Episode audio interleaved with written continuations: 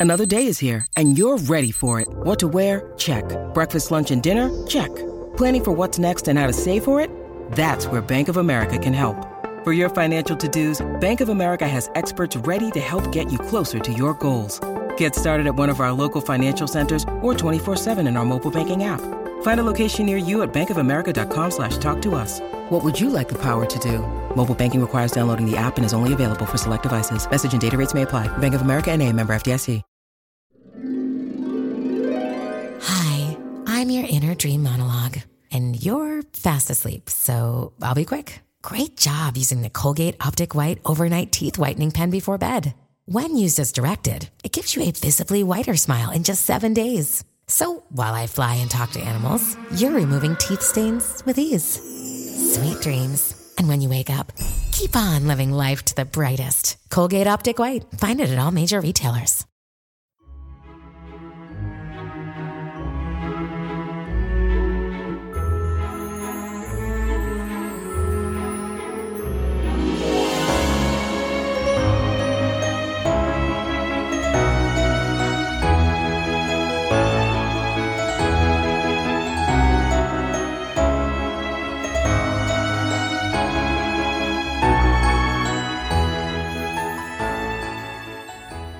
Welcome back, everyone, to 1001 Classic Short Stories and Tales. This is your host, John Hagedorn. Today, a great story from Jack London called The Heathen. This action packed short story by Jack London was first published in Everybody's Magazine in 1910 and tells the story of a pearl buyer named Charlie who, as a passenger on a schooner named the Petite Jeanne, sailing from Rangiora, New Zealand to Tahiti with a Kanaka crew, manages to barely survive a hurricane with the help of a crewman named Otoo, and they become fast friends.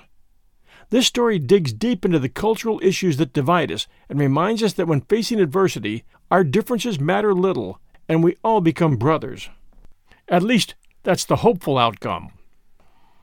In a 2006 collection of stories by Jack London, including The Heathen, the editors offer this comment in the early 1940s, when this story found its way into fiction anthologies and high school textbooks, this story was admired for its fiercely detailed picture of a storm at sea and for its courageous examination of a friendship that transcended cultural and racial differences. It is nowadays impossible for us to read the account of the friendship between Charlie and Otoo so simply. The article goes on to say, by the 1970s, as editors began to see the complexity of the ideas about race embedded in The Heathen, it simply became easier to drop the story from collections altogether. I'll leave it to you listeners to sort that one out and decide whether or not this story should be left out of story collections. As all of you know, I believe great short stories give us a window to the past and the way people thought and acted then. They give us true insights into history, and more often than not, we find that the world 100 years ago isn't all that different from today when it comes to people. And I have to add, I tend to see the good side of people. And both sides are always out there. And now, The Heathen by Jack London. I met him first in a hurricane, and though we had gone through the hurricane on the same schooner, it was not until the schooner had gone to pieces under us that I first laid eyes on him. Without doubt, I'd seen him with the rest of the Kanaka crew on board, but I had not consciously been aware of his existence, for the Petite Jeanne was rather overcrowded. In addition to her eight or ten Kanaka seamen, her white captain, mate, and supercargo, and her six cabin passengers, she sailed from Rangiora with something like 85 deck passengers, Paumotans and Tahitians, men, women, and children, each with a trade box, to say nothing of sleeping mats, blankets, and clothes bundles. The pearling season in the Paumotus was over, and all hands were returning to Tahiti. The six of us cabin passengers were pearl buyers. Two were Americans, one was Ah Choon, the whitest Chinese I've ever known. One was a German, one was a Polish Jew, and I completed the half dozen. It had been a prosperous season. Not one of us had cause for complaint, nor one of the eighty five deck passengers either. All had done well, and all were looking forward to a rest off and a good time in Papeete. Of course, the Petite Jeanne was overloaded. She was only seventy tons, and she had no right to carry a tithe of the mob she had on board. Beneath her hatches she was crammed and jammed with pearl shell and copra. Even the trade room was packed full of shell. It was a miracle that the sailors could work her. There was no moving about the decks. They simply climbed back and forth along the rails. In the night time they walked upon the sleepers, who carpeted the deck. I'll swear, two deep. Oh, and there were pigs and chickens on deck, and sacks of yams, while every conceivable place was festooned with strings of drinking coconuts and bunches of bananas. On both sides, between the fore and main shrouds, guys had been stretched, just low enough for the foreboom to swing clear, and from each of these guys at least fifty bunches of bananas were suspended. It promised to be a messy passage, even if we did make it in the two or three days that would have been required if the southeast trades had been blowing fresh. But they weren't blowing fresh. After the first five hours, the trade died away in a dozen or so gasping fans. The calm continued all that night and the next day, one of those glaring, glassy calms when the very thought of opening one's eyes to look at it is sufficient to cause a headache. The second day, a man died, an Easter Islander, one of the best divers that season in the lagoon. Smallpox, that's what it was, though how smallpox could come on board when there had been no known cases ashore when we left Rangiora is beyond me. There it was, though, smallpox, a man dead, and three others down on their backs. There was nothing we could do. We could not segregate the sick, nor could we care for them. We were packed like sardines. There was nothing to do but rot or die. That is, there was nothing to do after the night that followed the first death. On that night, the mate, the supercargo, the Polish Jew, and four native divers sneaked away in the large whaleboat. They were never heard of again. In the morning, the captain promptly scuttled the remaining boats, and there we were, Nobody would leave. That day there were two deaths, the following day three. Then it jumped to eight. It was curious to see how we took it. The natives, for instance, fell into a condition of dumb, stolid fear. The captain, Oudouse, his name was, a Frenchman, became very nervous and voluble. He actually got the twitches. He was a large, fleshy man, weighing at least two hundred pounds, and he quickly became a faithful representation of a quivering jelly mountain of fat. The German, the two Americans, and myself bought up all the Scotch whiskey and proceeded to stay drunk. The theory was beautiful, namely, if we kept ourselves soaked in alcohol, every smallpox germ that came into contact with us would immediately be scorched to a cinder. And the theory worked, although I must confess that neither Captain Oudouse nor Choon were attacked by the disease either. The Frenchman did not drink at all, while Choon restricted himself to one drink daily. It was a pretty time. The sun, going into northern declination, was straight overhead. There was no wind except for frequent squalls, which blew fiercely for from five minutes to half an hour, and wound up by deluging us with rain. After each squall, the awful sun would come out, drawing clouds of steam from the soaked decks. The steam was not nice. It was the vapor of death, freighted with millions and millions of germs. We always took another drink when we saw it going up from the dead and dying, and usually we took two or three more drinks, mixing them exceptionally stiff. Also, we made it a rule to take an additional several each time they hove the dead over to the sharks that swarmed about us. We had a week of it, and then the whiskey gave out. It's just as well, or I shouldn't be alive now. It took a sober man to pull through what followed, as you will see when I mention the little fact that only two men did pull through. The other man was a heathen, at least that was what I heard Captain Oudouse call him at the moment I first became aware of the heathen's existence. We'll return right after these sponsor messages. This is the story of the one. As a maintenance engineer, he hears things differently. To the untrained ear, everything on his shop floor might sound fine but he can hear gears grinding or a belt slipping. So he steps in to fix the problem at hand before it gets out of hand. And he knows Grainger's got the right product he needs to get the job done, which is music to his ears. Call, clickgrainger.com, or just stop by. Grainger, for the ones who get it done. Discover why critics are calling Kingdom of the Planet of the Apes the best film of the franchise. What a wonderful day! It's a jaw dropping spectacle that demands to be seen on the biggest screen possible. I need to go. Hang on. It is our time. Kingdom of the Planet of the Apes. Now playing only in theaters. Rated PG 13. Some material may be inappropriate for children under 13. And now, our story, The Heathen, continues. It was at the end of the week, with the whiskey gone and the pearl buyers sober, that I happened to glance at the barometer that hung in the cabin companionway. Its normal register in the Paumotus was 29.90, and it was quite customary to see it vacillate between 29.85 and 30, or even 30.05. But to see it as I saw it, down to 29.62, was sufficient to sober the most drunken pearl buyer that ever incinerated smallpox microbes in Scotch whiskey. I called Captain Oudouse's attention to it, only to be informed that he had watched it going down for several hours. There was little to do, but that little he did very well, considering the circumstances. He took off the light sails, shortened right down to storm canvas, spread lifelines, and waited for the wind. His mistake lay in what he did after the wind came. He hove to on the port tack, which was the right thing to do south of the equator, if, and there was the rub, if they were not in the direct path of the hurricane. We were in the direct path. I could see that by the steady increase of the wind and the equally steady fall of the barometer.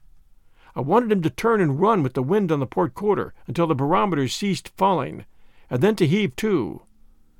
We argued till he was reduced to hysteria, but budge he would not. The worst of it was that I could not get the rest of the pearl buyers to back me up. Who was I, anyway, to know more about the sea and its ways than a properly qualified captain? Was what was in their minds, I knew.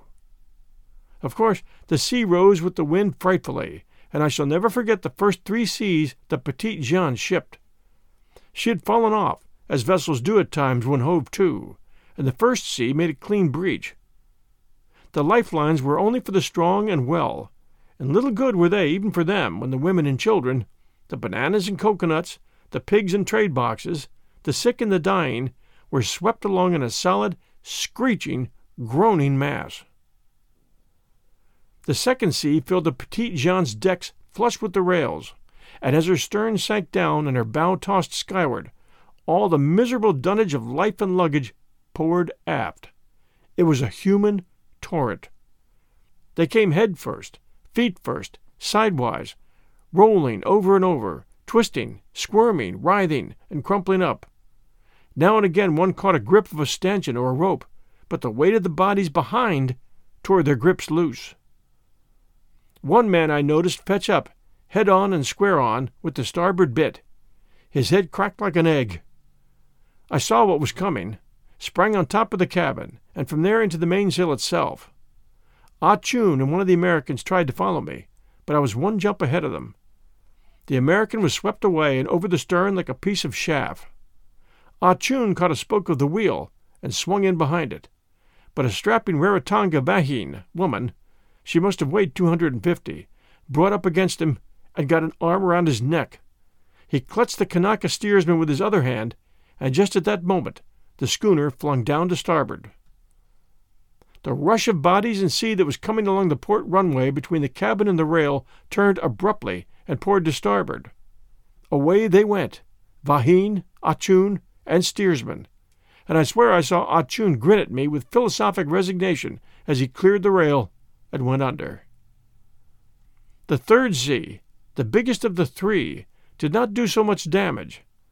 By the time it arrived, nearly everybody was in the rigging. On deck, perhaps a dozen gasping, half drowned, and half stunned wretches were rolling about or attempting to crawl into safety. They went by the board, as did the wreckage of the two remaining boats.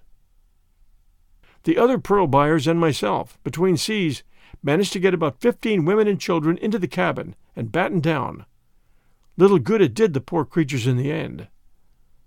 Wind? Out of all my experience, I could not have believed it possible for the wind to blow as it did. There is no describing it. How can one describe a nightmare? It was the same way with that wind. It tore the clothes off our bodies. I say tore them off, and I mean it. I'm not asking you to believe it. I'm merely telling something that I saw and felt. There are times when I do not believe it myself. I went through it, and that's enough. One could not face that wind and live. It was a monstrous thing, and the most monstrous thing about it was that it increased and continued to increase. Imagine countless millions and billions of tons of sand. Imagine the sand tearing along at 90, 100, 120, or any other number of miles per hour. Imagine further this sand to be invisible, impalpable, yet to retain all the weight and density of sand. Do all this, and you may get a vague inkling of what that wind was like. Perhaps sand is not the right comparison. Consider it mud, invisible, impalpable, but heavy as mud. Nay, it goes beyond that. Consider every molecule of air to be a mud bank in itself. Then try to imagine the multitudinous impact of mud banks. Ah, it's too hard for me, and I went through it. Language may be adequate to express the ordinary conditions of life, but it cannot possibly express any of the conditions of so enormous a blast of wind. It would have been better had I stuck by my original intention of not attempting a description at all. I will say this much the sea, which had risen at first, was beaten down by that wind. More, it seemed as if the whole ocean had been sucked up into the maw of the hurricane, and hurled on through that portion of space which previously had been occupied by the air. Of course, our canvas had gone long before, but Captain Oudouse had on the Petite Jeanne something I had never before seen on a South Sea schooner a sea anchor. It was a conical canvas bag, the mouth of which was kept open by a huge hoop of iron. The sea anchor was bridled something like a kite, so that it bit into the water as the kite bites into the air, but with a difference. The sea anchor remained just under the surface of the ocean in a perpendicular position. A long line, in turn, connected it with the schooner. As a result, the Petite Jeanne rode bow onto the wind and to what sea there was. The situation really would have been favorable had we not been in the path of the storm. True, the wind itself tore our canvas out of the gaskets, jerked out our topmast, and made a raffle of our running gear. But still we would have come through nicely had we not been square in front of the advancing storm center. That was what fixed us. I was in a state of stunned, numbed, paralyzed collapse from enduring the impact of the wind, and I think I was just about ready to give up and die when the center smote us. The blow we received was an absolute lull. There was not a breath of air. The effect on one was sickening. Remember that for hours we had been at terrific muscular tension, withstanding the awful pressure of that wind, and then, suddenly, the pressure was removed. I know that I felt as though I was about to expand, to fly apart in all directions. It seemed as if every atom composing my body was repelling every other atom and was on the verge of rushing off irresistibly into space. But that lasted only for a moment. Destruction was upon us. In the absence of the wind and pressure, the sea rose. It jumped. It leaped. It soared straight towards the clouds. Remember, from every point of the compass, that inconceivable wind was blowing in toward the center of calm. The result was that the sea sprang up from every point of the compass. There was no wind to check them. They popped up like corks released from the bottom of a pail of water. There was no system to them, no stability. They were hollow, maniacal seas. They were eighty feet high, at the least. They were not seas at all. They resembled no sea a man had ever seen. They were splashes, monstrous splashes, that is all. Splashes that were eighty feet high. Eighty! They were more than eighty. They went over our mastheads. They were sprouts, explosions. They were drunken. They fell anywhere, anyhow. They jostled one another. They collided.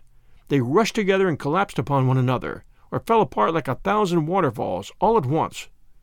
It was no ocean that any man had ever dreamed of, that hurricane center. It was confusion thrice confounded. It was anarchy. It was a hell pit of sea water gone mad. The Petite Jeanne? I don't know. The heathen told me afterward that he did not know. She was literally torn apart, ripped wide open, beaten into a pulp, smashed into kindling wood, annihilated. When I came to, I was in the water, swimming automatically, though I was about two thirds drowned.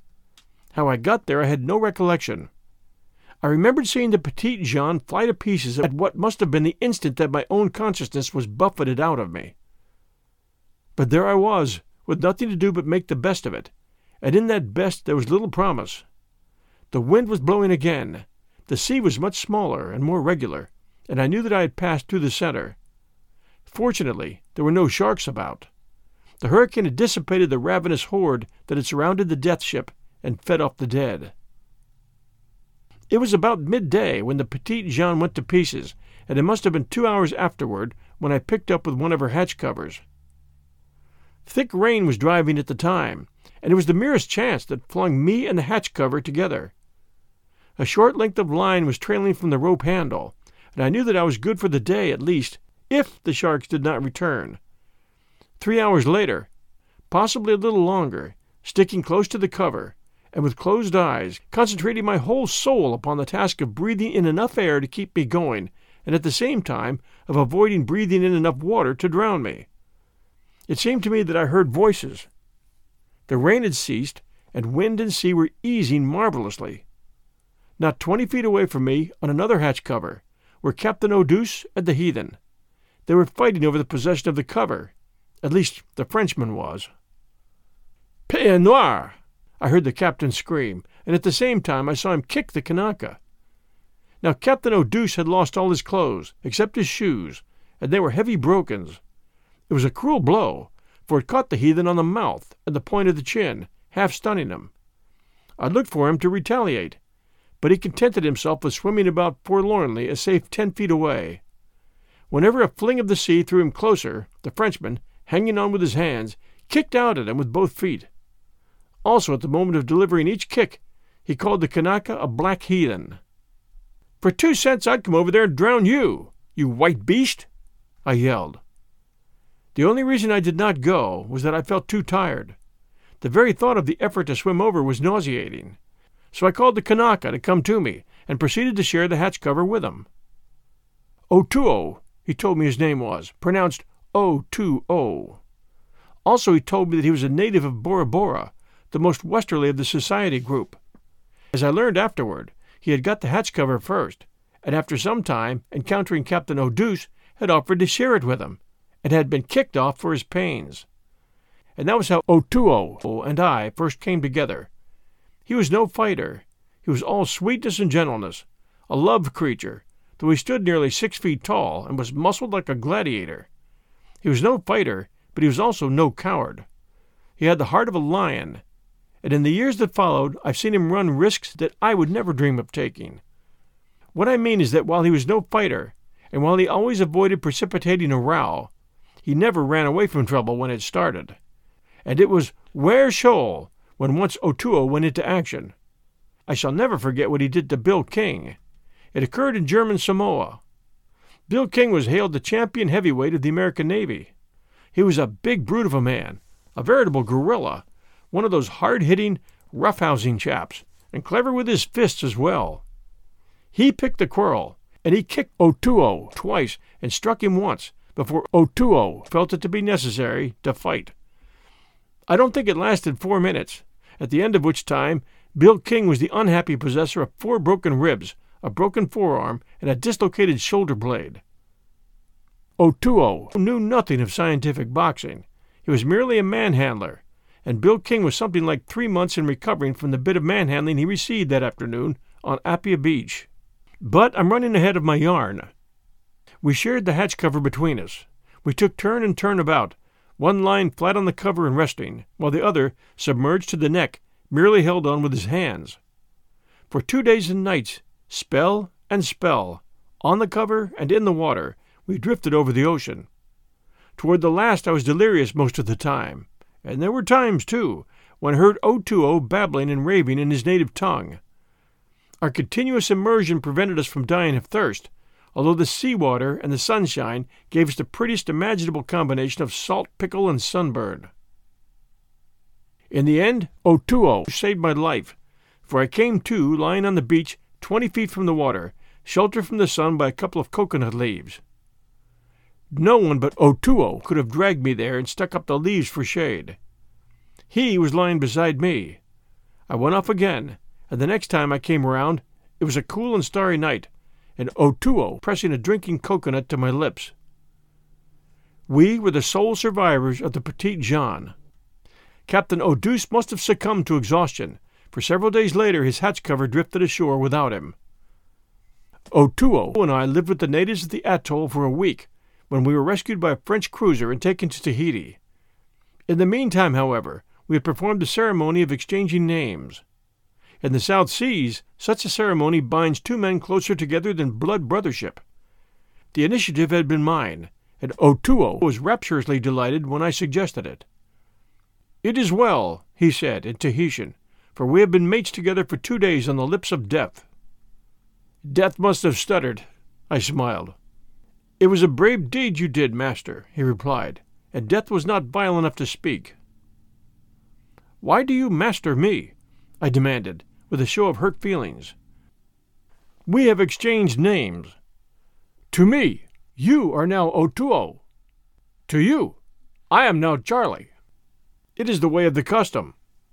And when we die, if it does happen that we live again somewhere beyond the stars and the sky, still shall you be Otoo to me, and I, Charlie, to you. Whenever I think of myself, I shall think of you. Whenever men call me by name, I shall think of you. And beyond the sky and beyond the stars, always and forever, you shall be Otoo to me. Is it well, master? I hid my smile and answered that it was well. We parted at Papeete. I remained ashore to recuperate, and he went on in a cutter to his own island, Bora Bora. Six weeks later, he was back. I was surprised, for he had told me of his wife, and said that he was returning to her, and would give up sailing on far voyages. Where do you go, master? he asked after our first greetings. I shrugged my shoulders. It was a hard question. All the world, was my answer. All the world. All the sea, and all the islands that are in the sea. I shall go with you, he said simply. My wife is dead. I never had a brother, but from what I have seen of other men's brothers, I doubt if any man ever had a brother that was to him what Otoo was to me. He was brother and father and mother as well. And this I know I lived a straighter and better man because of Otoo. I cared little for other men, but I had to live straight in Otoo's eyes. Because of him I dared not tarnish myself. He made me his ideal, compounding me, I fear, chiefly out of his own love and worship, and there were times when I stood close to the steep pitch of hell, and would have taken the plunge had not the thought of Otoo restrained me. His pride in me entered into me, until it became one of the major rules in my personal code to do nothing that would diminish that pride of his. Naturally, I did not learn right away what his feelings were toward me. He never criticized, never censured, and slowly the exalted place I held in his eyes dawned upon me, and slowly I grew to comprehend the hurt I could inflict upon him by being anything less than my best. For seventeen years we were together. For seventeen years he was at my shoulder, watching while I slept, nursing me through fever and wounds. Ay, and receiving wounds and fighting for me. He signed on the same ships with me, and together we ranged the Pacific from Hawaii to Sydney Head, and from Torres Straits to the Galapagos. We blackbirded from the New Hebrides and the Line Islands over to the westward, clear through the Louisiades, New Britain, New Ireland, and New Hanover. We were wrecked three times in the Gilberts, in the Santa Cruz group, and in the Fijis. And we traded and salved wherever a dollar promised in the way of pearl and pearl shell, copra, bêche de mer, hawk-billed turtleshell, and stranded wrecks. It began in Papeete, immediately after his announcement that he was going with me over all the sea, and the islands in the midst thereof.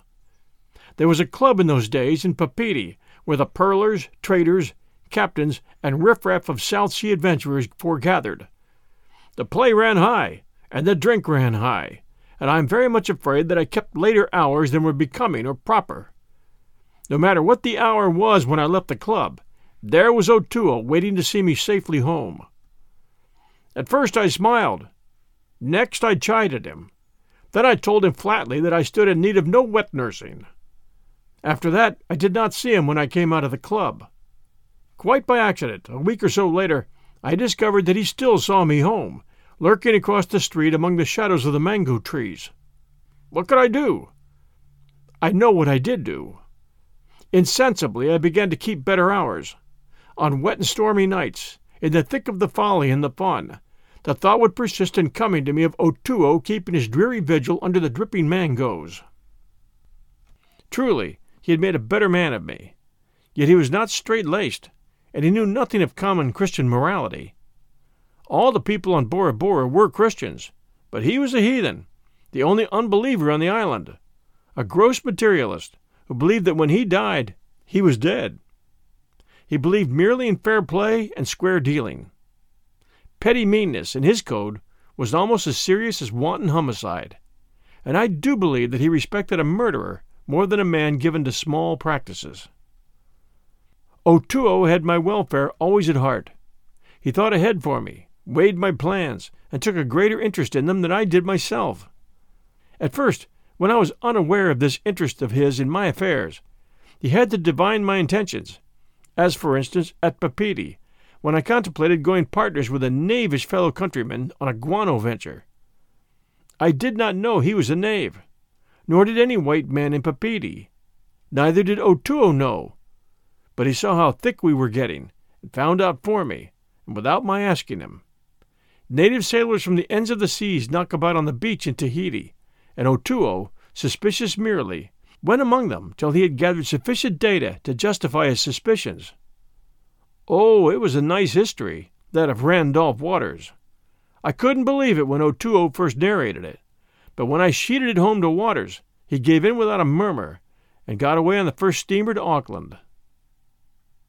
At first, I am free to confess, I couldn't help resenting Otoo's poking his nose into my business, but I knew that he was wholly unselfish, and soon I had to acknowledge his wisdom and discretion. He had his eyes open always to my main chance, and he was both keen sighted and far sighted. In time, he became my counselor until he knew more of my business than I did myself. He really had my interest at heart more than I did. Mine was the magnificent carelessness of youth, for I preferred romance to dollars and adventure to a comfortable billet with all night in. So it was well that I had someone to look out for me. I know that if it had not been for Otoo, I wouldn't be here today. Of numerous instances, let me give one. I had had some experience in blackbirding before I went pearling in the Paumotus. Otoo and I were in Samoa. We really were on the beach and hard aground when my chance came to go as recruiter on a blackbird brig. Otoo signed on before the mast, and for the next half dozen years, in as many ships, we knocked about the wildest portions of Melanesia. Otoo saw to it that he always pulled stroke oar in my boat. Our custom in recruiting labor was to land the recruiter on the beach. The covering boat always lay on its oars several hundred feet offshore, while the recruiter's boat, also lying on its oars, kept afloat on the edge of the beach. When I landed with my trade goods, leaving my steering sweep apeak, Otoo left his stroke position and came into the stern sheets, where a Winchester lay ready to hand under a flap of canvas. The boat's crew was also armed, the Sniders concealed under canvas flaps that ran the length of the gunwales. While I was busy arguing and persuading the woolly headed cannibals to come and labor on the Queensland plantations, Otoo kept watch. And often and often his low voice warned me of suspicious actions and impending treachery. Sometimes it was the quick shot from his rifle, knocking a savage over, that was the first warning I received. And in my rush to the boat, his hand was always there to jerk me flying aboard. Once, I remember, on Santa Ana, the boat grounded just as the trouble began. The covering boat was dashing to our assistance, but the several score of savages would have wiped us out before it arrived. Otoo took a flying leap ashore, dug both hands into the trade goods, and scattered tobacco, beads, tomahawks, knives, and calicoes in all directions. This was too much for the woolly heads. While they scrambled for the treasures, the boat was shoved clear, and we were aboard and forty feet away and I got 30 recruits off that very beach in the next four hours. The particular instance I have in mind was on Malaita, the most savage island in the easterly Solomons. The natives had been remarkably friendly, and how we were to know that the whole village had been taking up a collection over two years with which to buy a white man's head? The beggars are all head hunters, and they especially esteem a white man's head. The fellow who captured the head would receive the whole collection. As I say, they appeared very friendly, and on this day I was fully a hundred yards down the beach from the boat. Otoo had cautioned me, and, as usual, when I did not heed him, I came to grief. The first I knew, a cloud of spears sailed out of the mangrove swamp at me. At least a dozen were sticking into me. I started to run, but tripped over one that was fast in my calf, and I went down. The woolly heads made a run for me, each with a long handled, fan tailed tomahawk with which to hack off my head. They were so eager for the prize that they got in one another's way. In the confusion, I avoided several hacks by throwing myself right and left on the sand. Then Otoo arrived, Otoo the manhandler. In some way, he had got hold of a heavy war club, and at close quarters it was a far more efficient weapon than a rifle. He was right in the thick of them, so that they could not spear him, while their tomahawks seemed worse than useless. He was fighting for me, and he was in a true berserker rage. The way he handled that club was amazing. Their skulls squashed like overripe oranges.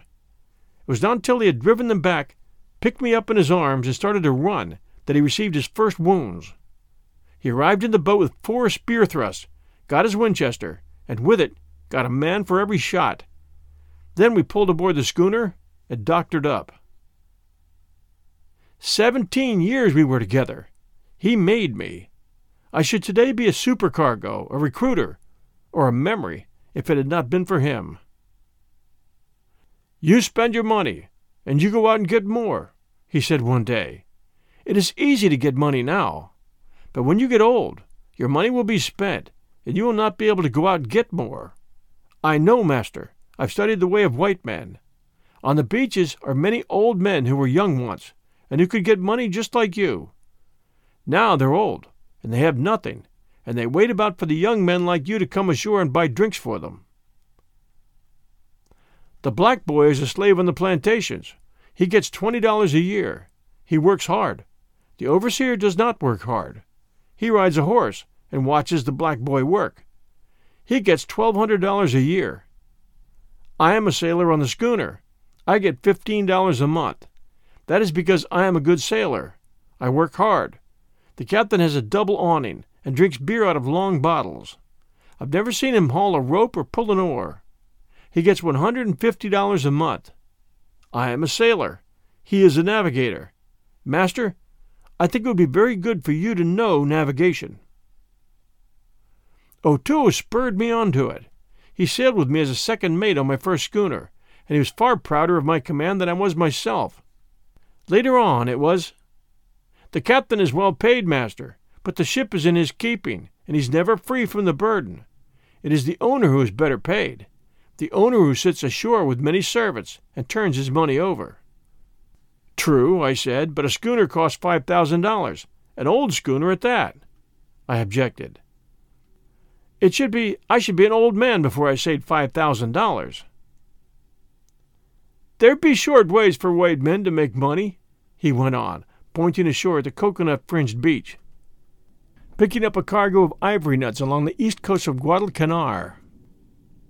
Between this river mouth and the next it is two miles, he said.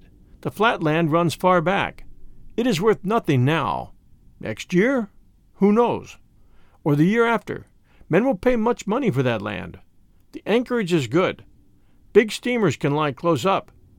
You can buy the land four miles deep from the old chief for 10,000 sticks of tobacco, 10 bottles of square face, and a Snider, which will cost you maybe a $100. Then you place the deed with the commissioner, and the next year, or the year after, you sell and become the owner of a ship. I followed his lead, and his words came true, though in three years instead of two. Next came the grasslands deal on Guadalcanar 20,000 acres on a governmental 999 years lease at a nominal sum. I owned the lease for precisely 90 days when I sold it to a company for half a fortune always it was Otoo who looked ahead and saw the opportunity. He was responsible for the salving of the Doncaster, brought in at auction for a hundred pounds, and clearing three thousand after every expense was paid. He led me into the Savai plantation and the cocoa venture on Upolu. We did not go seafaring so much as in the old days. I was too well off. I married, and my standard of living rose, but Otoo remained the same old-time Otoo, moving about the house or trailing to the office, his wooden pipe in his mouth, a shilling undershirt on his back, and a four-shilling lava lava about his loins. I could not get him to spend money. There was no way of repaying him except with love, and God knows he got that in full measure from all of us. The children worshipped him. And if he had been spoilable, my wife would surely have been his undoing. The children! He really was the one who showed them the way of their feet in the world practical. He began by teaching them to walk. He sat up with them when they were sick. One by one, when they were scarcely toddlers, he took them down to the lagoon and made them into amphibians. He taught them more than I ever knew of the habits of fish and the ways of catching them. In the bush, it was the same thing. At seven, Tom knew more woodcraft than I ever dreamed existed. At six, Mary went over the sliding rock without a quiver, and I've seen strong men balk at that feat. And when Frank had just turned six, he could bring up shillings from the bottom three fathoms. My people in Bora Bora do not like heathen. They are all Christians, and I do not like Bora Bora Christians, he said one day, when I, with the idea of getting him to spend some of the money that was rightfully his, had been trying to persuade him to make a visit to his own island in one of our schooners, a special voyage which I had hoped to make a record breaker in the matter of prodigal expense. I say one of our schooners, though legally at the time they belonged to me. I struggled long with him to enter into partnership. We have been partners from the day the Petite Jeanne went down, he said at last. But if your heart so wishes, then shall we become partners by the law. I have no work to do, yet are my expenses large. I drink and eat and smoke in plenty. It costs much, I know. I do not pay for the playing of billiards, for I play on your table. But still the money goes. Fishing on the reef is only a rich man's pleasure. It is shocking, the cost of hooks and cotton line. Yes, it is necessary that we be partners by the law. I need the money. I shall get it from the head clerk in the office. So the papers were made out and recorded. A year later, I was compelled to complain. As brothers, we always called each other by our own names. Charlie, said I, you're a wicked old fraud, a miserly skinflint, a miserable land crab. Behold, your share for the year in all our partnership has been thousands of dollars. The head clerk has given me this paper. It says that in the entire year you've drawn just $87.20. Is there any owing me? he asked anxiously. I tell you, thousands and thousands, I answered. His face brightened, as with an immense relief. It is well, he said. See that the head clerk keeps good account of it.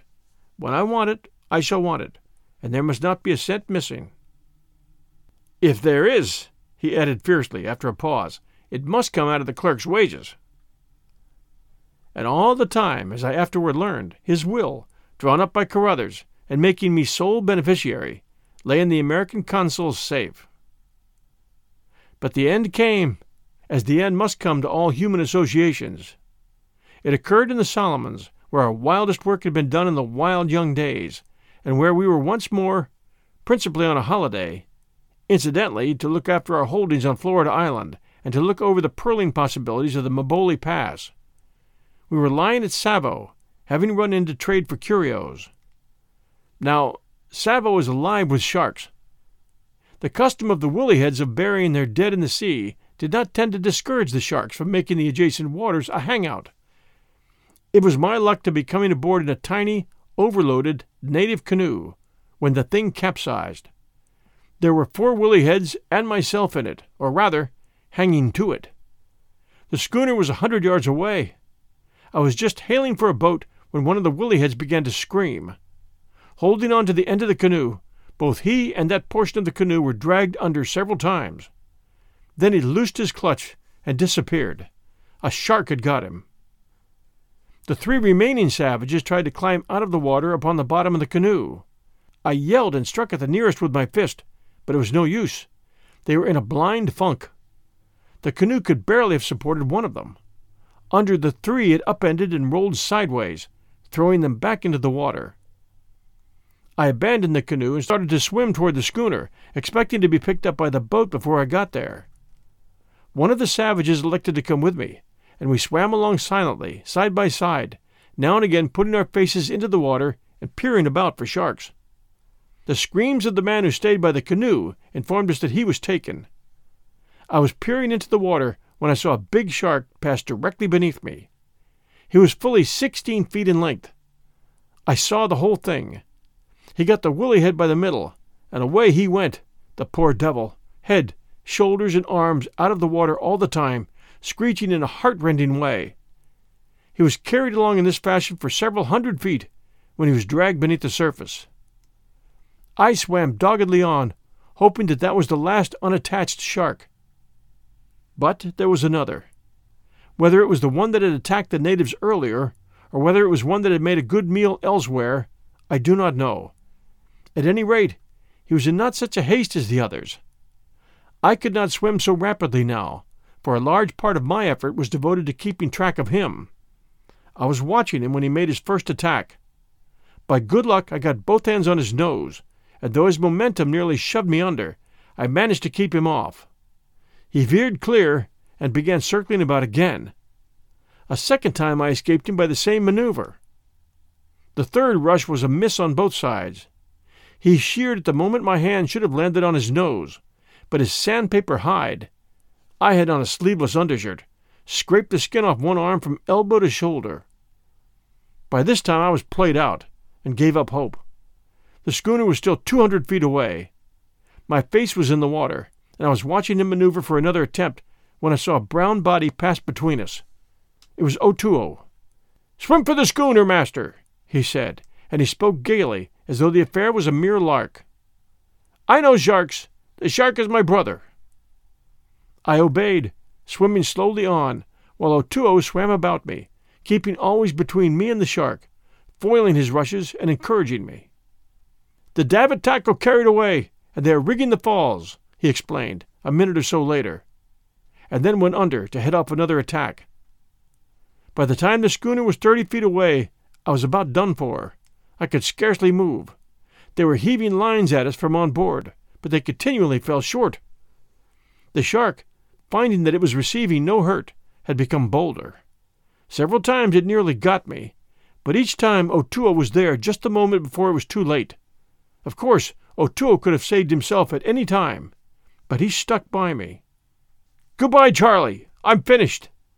I just managed to gasp. I knew that the end had come, and that the next moment I should throw up my hands and go down. But Otoo laughed in my face, saying, I will show you a new trick. I will make that shark feel sick. He dropped in behind me, where the shark was preparing to come at me. A little more to the left, he next called out. There is a line there on the water. To the left, master. To your left! I changed my course and struck out blindly. I was by that time barely conscious. As my hand closed on the line, I heard an exclamation from on board. I turned and looked. There was no sign of Otoo. The next instant he broke surface. Both hands were off at the wrist, the stumps spouting blood. Otoo! he called softly, and I could see in his gaze the love that thrilled in his voice. Then, and then only, at the very last of all our years. He'd called me by that name. Goodbye, Otoo! he called. Then he was dragged under, and I was hauled aboard, where I fainted in the captain's arms. And so passed Otoo, who saved me and made me a man, and who saved me in the end. We met in the maw of a hurricane and parted in the maw of a shark, with seventeen intervening years of comradeship the like of which I dare to assert has never befallen two men, the one brown and the other white. If Jehovah be from his high place watching every sparrow fall, not the least in his kingdom shall be Otoo, the one heathen of Bora Bora. I hope you enjoyed this powerful story, The Heathen, by Jack London. We always appreciate reviews, so if you have a moment, if you're an Apple listener, we appreciate your sending us a kind review. We also appreciate our supporters at Patreon. That's patreon.com forward slash 1001 Stories Network.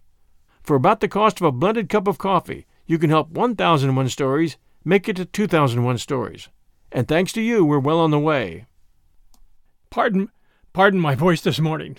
Recently, we received this review for 1001 Classic Short Stories and Tales, and I wanted to share it with you listeners. Here's the review. Named Good to Great, four stars. I really like this podcast, but can you do less stories from the communist Jack London? Don't cut it out, just less. Down from Jerry Cunningham, Apple Podcast, U.S.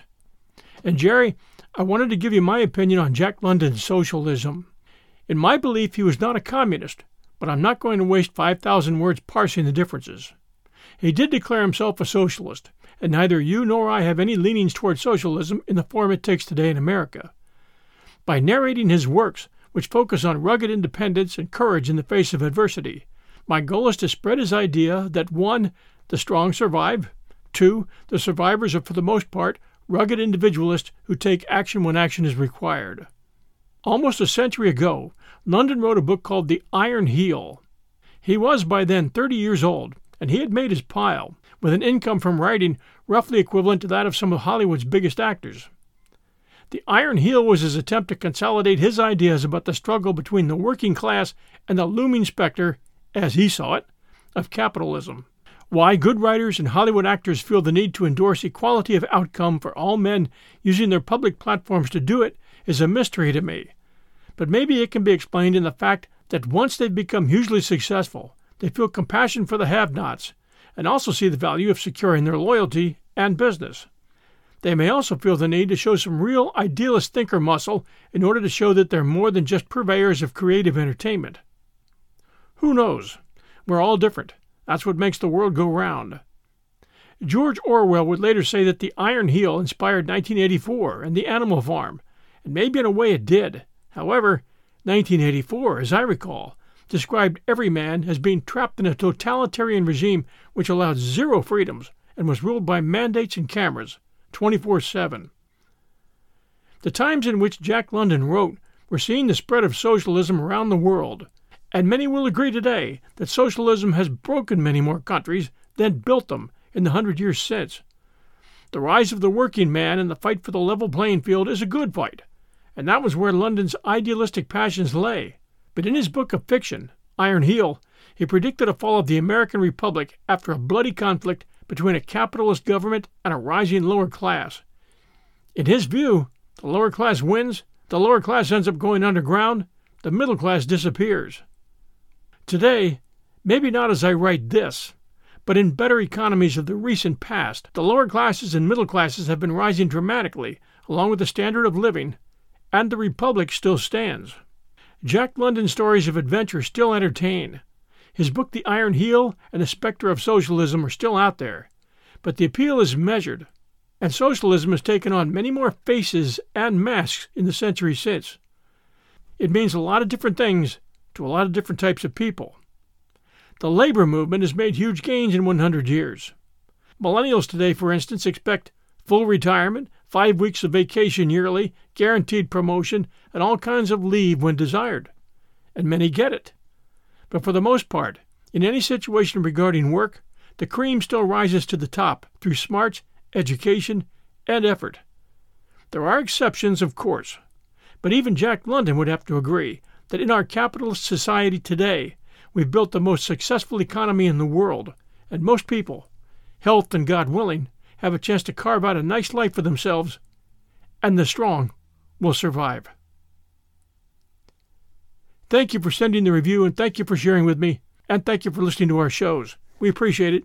Jack London will still be around, but so will a lot of other great authors in the weeks, months, and years to come. Thanks for being a part of our journey. This is your host and storyteller, John Hagedorn. Stay safe, and we'll be back soon.